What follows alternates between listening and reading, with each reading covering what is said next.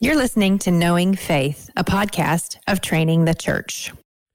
So, Jen, why were you mocking my shirt?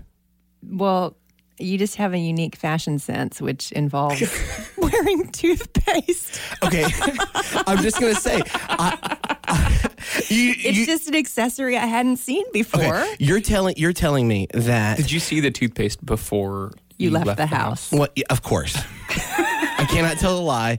I 100% saw the toothpaste, but here's the deal: when you're when you are brushing your teeth, right, and you get your toothpaste on your shirt, and you're like, "Man, I, I've already got this shirt on. I've gone through all the work." My thought was, I'm just committed to this Kyle, now. it is a black shirt. with white I, toothpaste? you know what? All of our righteous deeds are as filthy rags. It looks almost That's like bad. it almost looks like a priest's garb at this point, with Well- the right where you landed it, right there in the middle. Well, I was aiming for Priesthood that. of all believers. Well, um, okay, clothing choices aside, because I do have opinions about what both of you are wearing. I'm not going to share them for podcast consumption right now. I feel like I think we look I great. think so too. Well- Well done. Of course.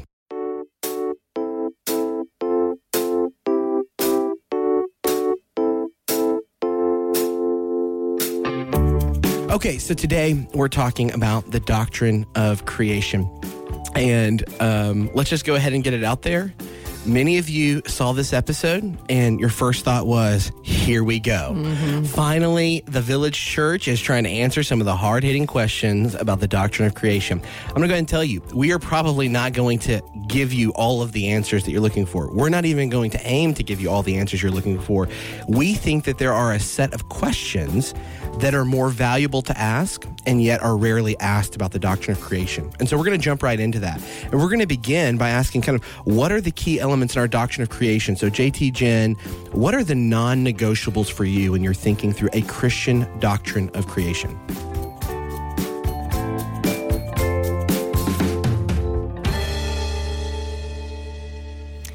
Well, the first two that come to mind are that God created and that it was an orderly work. I think those are the two probably main points to take away from the creation account, but they're often not where we start. And when you start with those and you keep God as the focus of that narrative all the way through, it, it's just going to change the way that you read and understand that particular portion of Scripture. And reading and understanding that particular portion of Scripture is I can't think of a more foundational passage to our understanding of the rest of Scripture. So I, I'd say those two key points, but not limited to those. Yeah, just maybe kind of piggybacking off that. Um, the creator creature distinction is really important in the doctrine Right. of creation, that he is the creator. Everything else is his creation. I would also say maybe two more things. I hold pretty firmly to a doctrine of, they call it creation ex nihilo, or from nothing. So there was nothing that existed.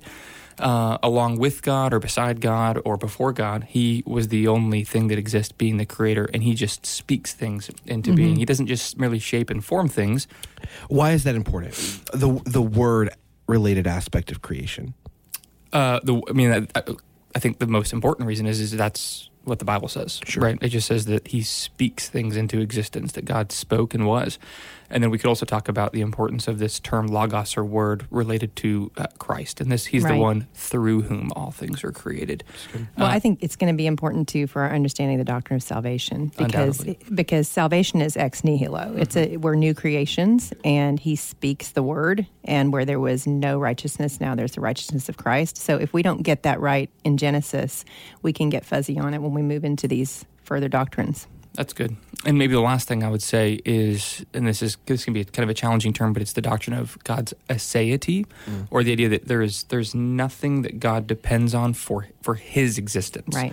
Like He is not, uh, you know, before He creates, like needing some kind of sus- sustenance or Right. something to help Him exist. He just exists because He is in need of absolutely nothing in creation. So, God is the only uncreated being. That's right. Okay. Yeah. No, I think that's immensely helpful. Um, I, I think for me, one of the non-negotiables, and it hasn't come up, and you guys have, I think, offered some ones that are very helpful, is the historicity of Adam and Eve. Yeah. Um, and so for for me, when I'm looking at the Christian story, Adam's role is of such consequence, particularly on two fronts. The first one is that I, I have a hard time finding where we would locate the Imago Dei if not in a literal Adam and Eve. There are a lot of different theories out there about, well, you know, uh, God bestowed the image on an evolved man. I have some serious issues with that because it makes the image of God conditional conditional on a developmental status, mm-hmm. and there are some significant sanctity of human life issues around No that. doubt. Yeah, that's good. So the Imago Dei being a, a huge, crucial aspect of our doctrine of creation, I think that's a non-negotiable, and it's hard to get that. I think without a historical Adam and Eve. And then the other part is the transmission of sin, mm-hmm. right? Is the fall, original sin, and it's clear that the New Testament's concept of salvation falls apart without a literal Adam. If he's not there, if Adam and Eve are not there, then uh, I don't know that the New Testament perspective on salvation is actually going to hold up because it's very contingent on Adam's And role. several New Testament authors, Jesus himself in his speech, Paul, Romans chapter 5, is assuming, I think, just clearly and explicitly an original Adam, or a, a, a, this one man who existed that didn't evolve from some kind of other being. Yeah. When we when we jump into Genesis chapter 1, I'll just read these first two verses for us just kind of orient our discussion. In the beginning, God created the heavens and the earth. The earth was without form and void, and darkness was over the face of the deep. And the Spirit of God was hovering over the face of the waters. And so it begins with in the beginning. So I think it kind of begs the question immediately, uh, JT, where was God in the beginning? When was God? What was he doing? It seems like one of the questions that would come up as soon as you read these verses where was God and when was God? And I think the answer is there was no where and there was no when. I mean, that's the whole point of it. Wow, yeah, let's stop and think about yeah, that. I feel like my hair just got, I don't have much hair left, but I feel like it just got blown Somebody back. just veered off the road. Like, what? Uh, yes, I mean, when we are trying to say that God is ase, that He is the Creator, there there couldn't have been a where and there couldn't have been a when. We're talking about before the creation of anything. This is this triune God, Father, Son, and Spirit, who was eternally existing in Himself and hmm. enjoying this perfect communion forever in eternity past. And so. When we think about creation, we're thinking about the beginning of the where and the beginning of the when. And before that, there was no where and no when. And so, what was God doing? Wait a minute. I've never. just joking. I, you know, I don't know. So one of the things I love about about like one of my favorite theologians, it's Calvin. Um, of course, there's weaknesses to some of his theology, but some of his strengths is, is he's allowing the Bible to to kind of paint him into a corner. He'll say everything the Bible says and stop there. We never want to say more than what Scripture's saying, and we never want to say less. And so I think that when, when we're asked questions like that, what was God doing before creation? The Bible doesn't give us a lot of data. We just know that He was. Uh, we know that He would have been enjoying uh, life in Himself. He would have been enjoying fellowship between Father, Son, and Spirit. But much more than that, I think I'm hesitant to. But you're flipping your Bible, so that makes me think you're like, oh, yeah, you've never read this verse. Here we go. No, no, no, no, no. I, that's not what I'm saying. I'm just going to keep score over here while you guys go back and Done. forth. No, no, no. I think that uh, no. I appreciate your answer so much, especially when we're trying to get ourselves to ask the right questions, as opposed to That's just good. assuming Yep. that, like, oh yeah, here are the questions that must be answered. Because the question, the Bible's not just giving us like, hey, these are the answers. It's also giving us these are the most important questions. Questions. really That's good. right. And Genesis 1 is focusing in on that. And so I do think that there is, uh, when we're looking at our doctrine of creation and asking the question, what was God doing before the world? I think one of the things that theologians have traditionally tried to articulate here is Trinitarian fellowship. Yep. That mm-hmm. God was right. satisfied in and of himself. This is, you know, uh, what, sometimes what we call, and we've talked about on the podcast before, on the, our discussion on the Trinity, we talk about as the immanent or the mm-hmm. ontological Trinity mm-hmm. Where God is uh, in relationship with Himself, Father, Son, and Holy Spirit. I think about Jesus' words in the high priestly prayer, right? When Jesus is asking that he, uh, he and the Father would be one, uh, uh, that the disciples would be one with the Father as He and the Father were one. And I think that that's important to remember that the Son of God is in communion with the Father and with the Spirit. And the Spirit's in communion with the Father and the Son. The Father's in communion with the Son and the Spirit. And so when we're I think the thing that I want why I want to stay on this question a little bit longer and why I pressed a little bit is because there is a popular misunderstanding Right. around why God created that emerges from a misunderstanding oh, about what God was doing prior, which is that God created because of some need, divine mm-hmm. loneliness. There right? was a there was an us shaped hole in the heart of God. Exactly. Exactly. And so, you know, God would not have been complete unless he mm-hmm. created us. Mm-hmm. And I think that we just want to we want to be careful with that because it calls into question the very thing that we've already talked about, which is the aseity of God. Right. That's not just that he's self-existent and self-sustaining. He's self-satisfied. That's good. Yeah, Right. and I, that's an interesting. I mean, I think that's a that's a way of thinking about the scriptures. It's a way of wanting to read the scriptures that offers a false sense of comfort to people because they think if I can sort of make me bigger in the text, that's going to make me feel better about things. And really, consistently throughout the scriptures, when when our vision of God grows, it's when we learn true comfort. So mm-hmm. that's a, been an interesting, you know, just like in teaching Genesis, telling people, hey, guess what? He, he didn't create because he was lonely for you. At first sounds like a deflating statement, like it sounds like the kind of thing that cranky Calvinists say. Mm-hmm. But I actually teach it because I think it's freeing and beautiful. Right. You know, that because if God needed me, right? I'm going to let him down. Right, and right. so that's not a good formula to live my life by. It takes the pressure off. But also, if he needs anything, right? That's the thing that can control him. Yeah, because, we, we never uh, want to. We don't. yeah, God we don't want God to be manipulated, right. to be able to be manipulated by some need. I don't want to take us down a, a, a, rabbit hole here, but I think this is a really helpful point, even as it relates to the the relationship between creation and salvation uh, if God doesn't create out of something that He's lacking right. or needing, He doesn't. We also want to say He doesn't save out of That's a need good. He's lacking. Mm-hmm. He does it out of His good pleasure. He set right. His affections on His church uh, and on us and on mm-hmm. individual people uh, as He calls us out of darkness into His kingdom, not because He needed us, but because He loves us. Right. And for some people, when we when we I think when they want to communicate that God needed us or something like, they're trying to communicate His they're trying to communicate his love for us. Right. But it what it actually does is it I think it removes or takes away or diminishes his love for us. He loves us not because he needs us, but because he simply loves us and set his affections on us. That's good. So we've been talking a little bit about um, some of the non-negotiables, but also how oftentimes we bring a set of questions that the account is just not looking to answer. So whenever we think about treating Genesis 1 and, uh, and Genesis 1 through 11, but Genesis 1 in particular, when we think about treating it rightly, it begs the question, who was the original audience of the creation account and how should that shape the way that we read Genesis 1 and, and Genesis 1 through 11, but particularly Genesis 1. Jen? Yeah, I think this is something that's, at least in my coming up through the church and, and hearing this taught, it was something that I never heard until adulthood. And then you're like, oh, okay, that, that feels really important. Right. Um, so, you know, the New Testament, Jesus in particular attributes authorship of the first five books of the Bible to Moses. And it's commonly held that these were written during the wandering in the wilderness. So, in between the time when when Israel's called out of Egypt and then enters into the promised land. And so what Moses is doing is he's writing to give uh, the nation of Israel a set of roots, like where they came from. This is where you came from. And then he's also giving them shoots. He's showing them this is how you're going to move forward. So that's why you have the history and the law, right? And this right. is how you're now going to live. This is how you please the Lord who's brought you out of slavery. And when you think about what the critical issue would have been for them at that point, it's you've just come out of a dualistic slash polytheistic um, religious system in Egypt. That's all you've ever known, uh, in contrast to your beliefs. And now you're going into Canaan, which is polytheistic. What do you most need to keep in view? There is no God but God, right? right. And so that's the whole. The, if you want one overarching message for the first five books of the Bible, it's that. And right. so then we read the creation account in light of that. And it begins to make sense why we see the God of the universe ordering the sun, moon, and the star. The very things that these cultures worshipped are being shown to not just be uh, in subjection to him, but that he is their origin. Right. So that's almost more of like seeing Genesis 1 as an argument against the false right. gods of Egypt. Right. Is that accurate? And Canaan, yeah. Mm-hmm. Right.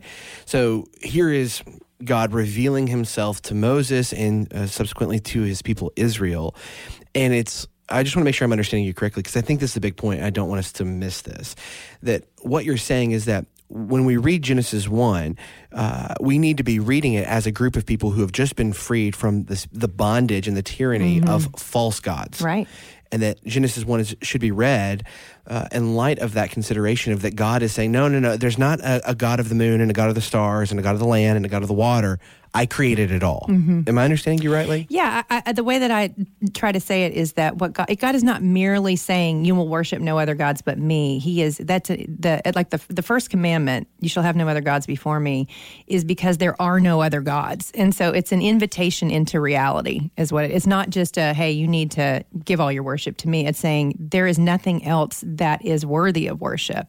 And so um, that's going to shape the way that we read this too. It's just, it, and, and as, as New Testament believers, obviously we can look at this and find parallels for the ways that we have set our worship on other things. And the call is always back to reality that you're living, uh, you know, like as James would say, you're the double minded man, mm. or you're, you're, you're, you're not, you're out of your mind basically right. to worship things other than the only thing that is worthy of our worship. This is really interesting. It gets at maybe one of the fundamental divides between the original audience and us, and maybe why we end up asking a set of questions that the text isn't interested in is because in the ancient Near East, what God is demonstrating is a true supernatural account in the face of dominant false supernatural right. accounts of the world.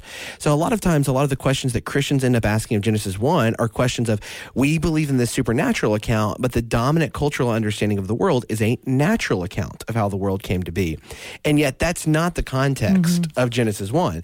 In Genesis 1, it's like nobody there is assuming that the world came to be by any kind of natural role. The ancient Near Eastern mythology on creation is deep and richly textured. Right. And so Israel is emerging and they're offering a competing and a, uh, a more compelling, more compelling and yeah. a truthful supernatural account of creation, not trying to, uh, you know, T-bone naturalist accounts that are out there. So a lot of times when we come to the text and we're like, okay, how does this defeat the, you know, evolutionary argument, right? Mm-hmm. Like that's not in the minds of the original audience. Right. And it's not something the text is really answering specifically. Right. Not only that, but the text is doing what you know we see done throughout history. It is it's it's co-opting a, a literary form and a rhythm that was familiar to its listeners, right? So he's he's sort of for lack of a better word riffing off of other creation narratives yeah. that are mm-hmm. out there and when christians hear that a lot of times they're like what yeah. the bible is a ripoff work and it's that's not the way we should be thinking about that we, if you think about like all of the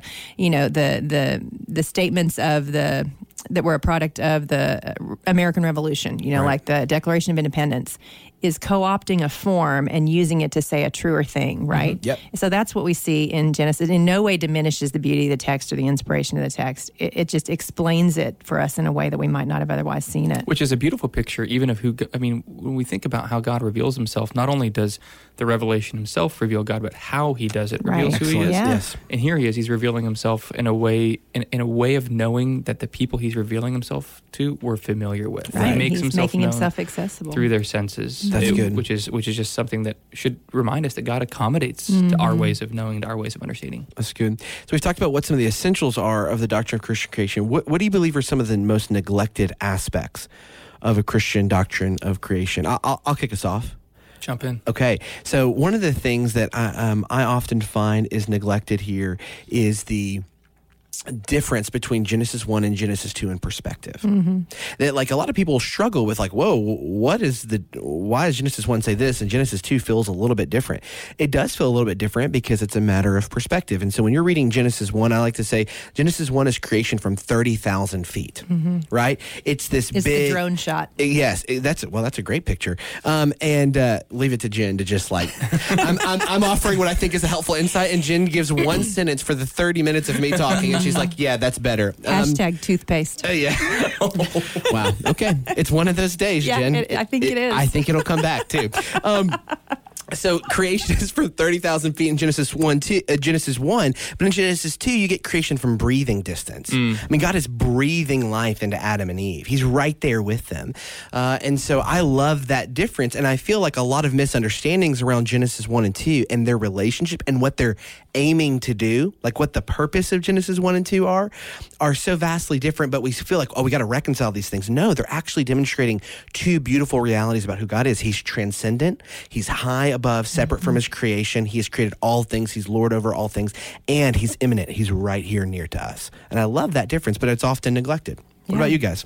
I think as soon as we get past Genesis 1 and 2 and start reading the rest of the Bible, we can begin, uh, we can forget some of the really important things that the text says, specifically the goodness of creation. We can begin reading some other things in the Bible about being worldly or of the flesh, and immediately begin thinking anything that's a part of creation must be evil, wicked, bad, and unhelpful. And this is an unchristian way of thinking about the, the physical order or the created world because God says it was good. Mm-hmm. And is, these are good things. And so, there's other accounts of the world, like Platonic accounts, or for the for the early Christians, Gnostic accounts, which viewed all uh, kind of materiality or things that existed in a in kind of a material sense as bad or evil or wicked, things that should be escaped from. So salvation even was viewed as something that we were escaping from created reality.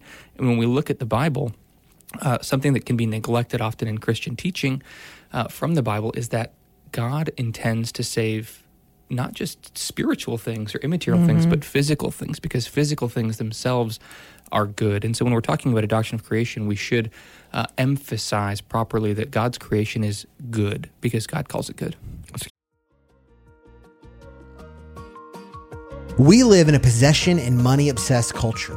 But what does the Bible say about generosity?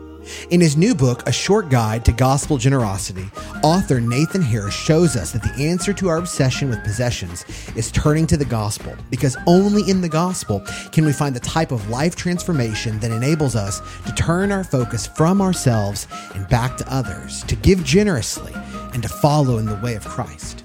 To learn more about the book, visit guide to gospelgenerosity.com. That's guide to gospelgenerosity.com.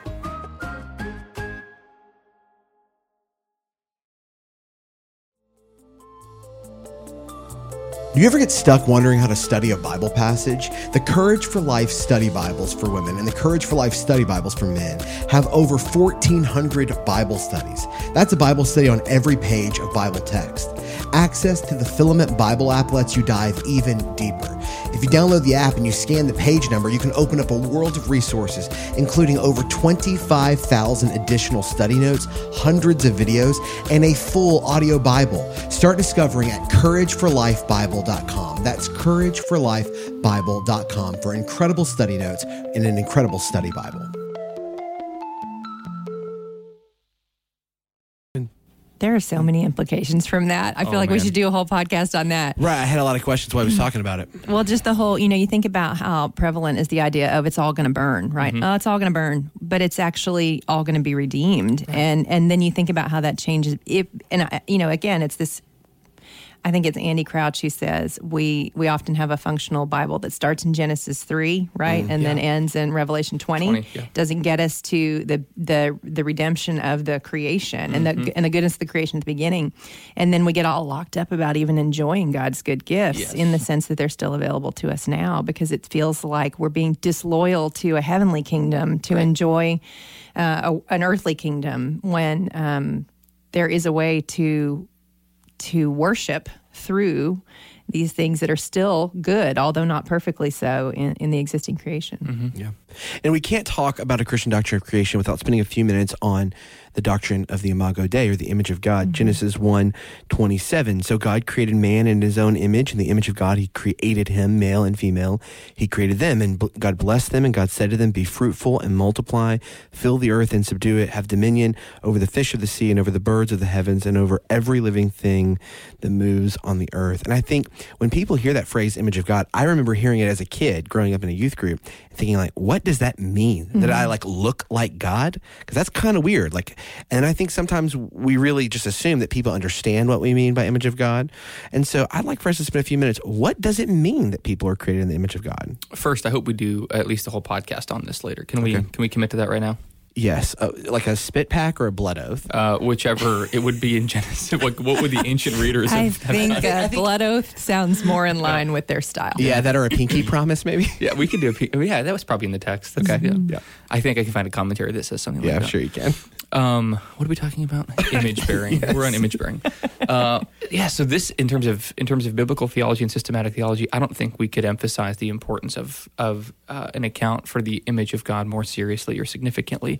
Um, so, I mean, one of the first things that typically theologians have said in the past is this relates to uh, humanity's rationality or physical appearance, their ability to reason, those kinds of things. And while I don't think those things are wrong, I think they're missing the point of the text. I think the point of the text in Genesis 1 and 2 as it relates to image bearing is these this man and this woman are God's representatives to all of creation. They're meant to to be what God is like to his creation. They're supposed to cultivate and take dominion and and and ultimately I think the text would also use the term icon. These are the icons of God and as the as the rest of creation looks at humanity, they see what God is like. Mm.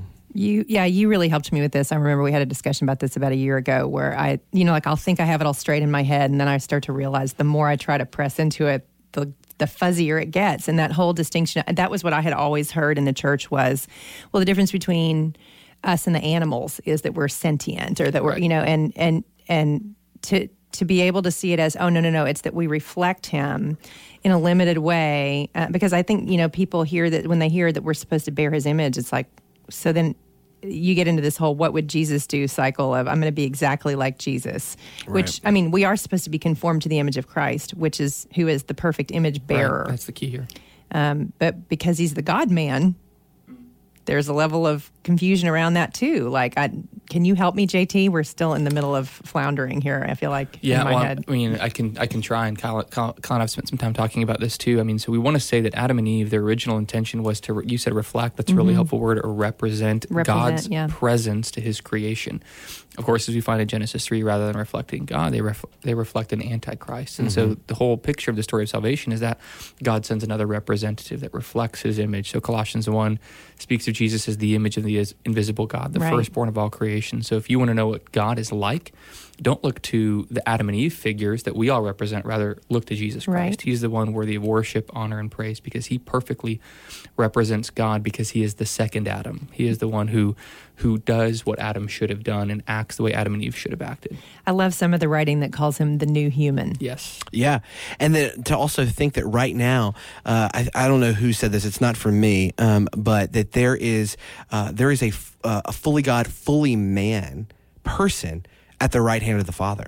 Like like there is a fully human person ruling and reigning. Yeah, so when we think about like I thought about this this just this past Sunday when we were when we were worshiping here uh, at the village, and I thought to myself, we were singing a song that was giving adoration and praise to Jesus, and we're not again we're not giving some praise to some uh, spiritual man that exists in the heavens, but rather a man like Jesus of Nazareth, the man who who uh, grew up in Galilee and has a northern Galilean accent, and who had mud on his feet from walking around. An uh, embodied Judea- man. An embodied man. Yeah. He is in the heavens now, which shows number one the goodness of creation, that humanity can exist in a relationship with God, and that He is God's representative to us, and in another sense, our representative to God. Yeah, absolutely. And I think it's uh, when we talk about in training program the story of Scripture, we think we say that the story of Scripture is God is establishing His kingdom. Yeah. right Mm-hmm. through dwelling, dominion, and dynasty. And dominion and dynasty are a huge part of that. It's not just that God has come to dwell with us; it's that He has entrusted Adam and Eve, uh, humanity, as vice regents, as royal stewards, is the language we use in the training program. And so, a a massive aspect, maybe the central aspect of our, our image bearing, is ruling and reigning like our Lord and Savior. Um, and so, And taking dominion or establishing or seeing the kingdom set up on every part of God's creation. absolutely, that's well, rich. You know, and everybody's always want like the number one request I get to teach a Bible study is will you teach on Revelation? You cannot will you? understand. Heck no. You cannot understand. You can't have any hope of even starting into Revelation without spending significant time in Genesis. Yeah. Because now you hear, you know, this whole conversation we've just had about Jesus Christ in the heavens right now. That's Revelation 21. That's the dwelling place of God is with man. I mean, it's it's already and it's not yet, Yeah. right? And and it will come. We will be as He is Mm-hmm. And he's bringing that heavenly city down to the earth. to the earth. To establish a new Eden, a new beautiful city in which we rule and reign on God's behalf for eternity. Guys, we went from creation to revelation today. Wow. Boom. Man, they say it couldn't be done, and we did it. Collective mic drop. Boom. Okay, well, um, I want us to maybe spend a few minutes here at the end. And uh, JT and Jen were looking at me. I think they thought if they talked long enough, I would not ask these last questions. okay, like I think there was collusion happening. People want to talk about the when, the where, and how long of creation. And so let's just put it on the table. JT, if somebody asks you, hey, how old is the earth? Yeah, my first answer is I don't know. I think it's old. You think it's old. I think it's old. Okay. Older than you. older, definitely older than me. That's a true mm-hmm. answer. Yeah. Okay. Is that okay to say? I don't know. No, I think it's okay to say that you don't know. Okay. I think so. I think people probably are like, oh man, they're, re- they're really bummed by this. At this point, they thought this is where the energy was going to mm-hmm. come. But what do you mm-hmm. think, Jen? I'm sure you've got you've taught Genesis. You have gotten probably Yeah. 20 emails with this question. Yeah, I I don't tell where I stand um, because it, because I'm a Bible teacher. If I give my position and you disagree with it, you won't listen to the rest of what we need to learn about Genesis. And I don't love that that's where the dialogue is, but it often is. So I don't tell my position, but I, what I do is I press people. If you have a position you hold to firmly, you for darn sure better make sure that you have spent a lot of time looking at the opposing views because what I think is the common um, position people come in with um, is that they know theirs. Right. but they haven't studied anybody else's. And that's just that's you don't actually hold that position strongly if that's where you come from. So i'm like it's fine for you to say this is what i think is true but it needs to be that you've really looked into it. And Kyle, I want to hear your answer to this too, but I think the reason that's really important, Jen, is because at the beginning of this episode, we talked about the non essential or the essentials. Right. This is a non essential. Yes, it this is. is something that we have the opportunity to engage in charitable dialogue, agree to disagree. We don't get to do that around the creator creature distinction Right. or the aseity of God. And Mm-hmm. so this is an answer. One of the reasons I kind of say it in jest, I don't know, is because, yeah, I have, an, I have a position, but it's not nearly as important for me to emphasize as the things that we think are essential. yeah i think a lot you know for years this was only discussed in terms of being a science text basically and it just is not a science text so if we have not looked at it for what it is because we've spent so much time wrapped around the axle about these other questions then we're we're bad students of the bible so I'm happy to talk about those other things, but we got to get to what's most important because how can we possibly hope to hold one of those positions with any uh, conviction if we haven't first answered the questions that the text is asking and answering? Agree 100%. Wait, you're not getting off the hook here. What do you think? yeah, Kyle. Well, well, oh, of course. So I have to show up and give you my position, even though that mm-hmm. neither of you, you guys both are playing coy. I mean, I, I, I think that what both of you guys are hitting on is wise, and I think that one of the things that's prudent here is to remember that the distinctiveness of the Christian view of creation does not come from any measurable. It comes from the fundamental reality that Yahweh has created all things. Right. So everybody, any position on the market, Christian or non-Christian, will have a position on when and how and where. Right, mm-hmm. but we have a position on why mm. that is distinctive mm-hmm. and who that is distinctive. That's good. And so, keeping the main thing, the main thing in Genesis 1 and 2 in particular, I think focuses us to see that the distinctiveness of the Christian position on creation is not in the number of days, not in the length of those days, or when those days occurred in time and space, but there is a God who stands outside of any of those constraints and above it all, and who has created everything and yet condescends to come to meet with us. So, Yeah. I mean, I'm willing to be talked out of my position or to say that I could be, but I'm not willing to be talked out of the things that you just said. Absolutely. For more information, you can look into the show notes in the podcast description. We'd be honored for you to leave us a podcast review on iTunes or wherever you find your podcast. You can find us online at trainingthechurch.com. You can find us on Instagram and Twitter by searching Knowing Faith. On our next episode, we're going to be talking with Dr. Jonathan Pennington, the author of The Sermon on the Mount and Human Flourishing, about the greatest sermon ever preached. See you next time. Grace and peace.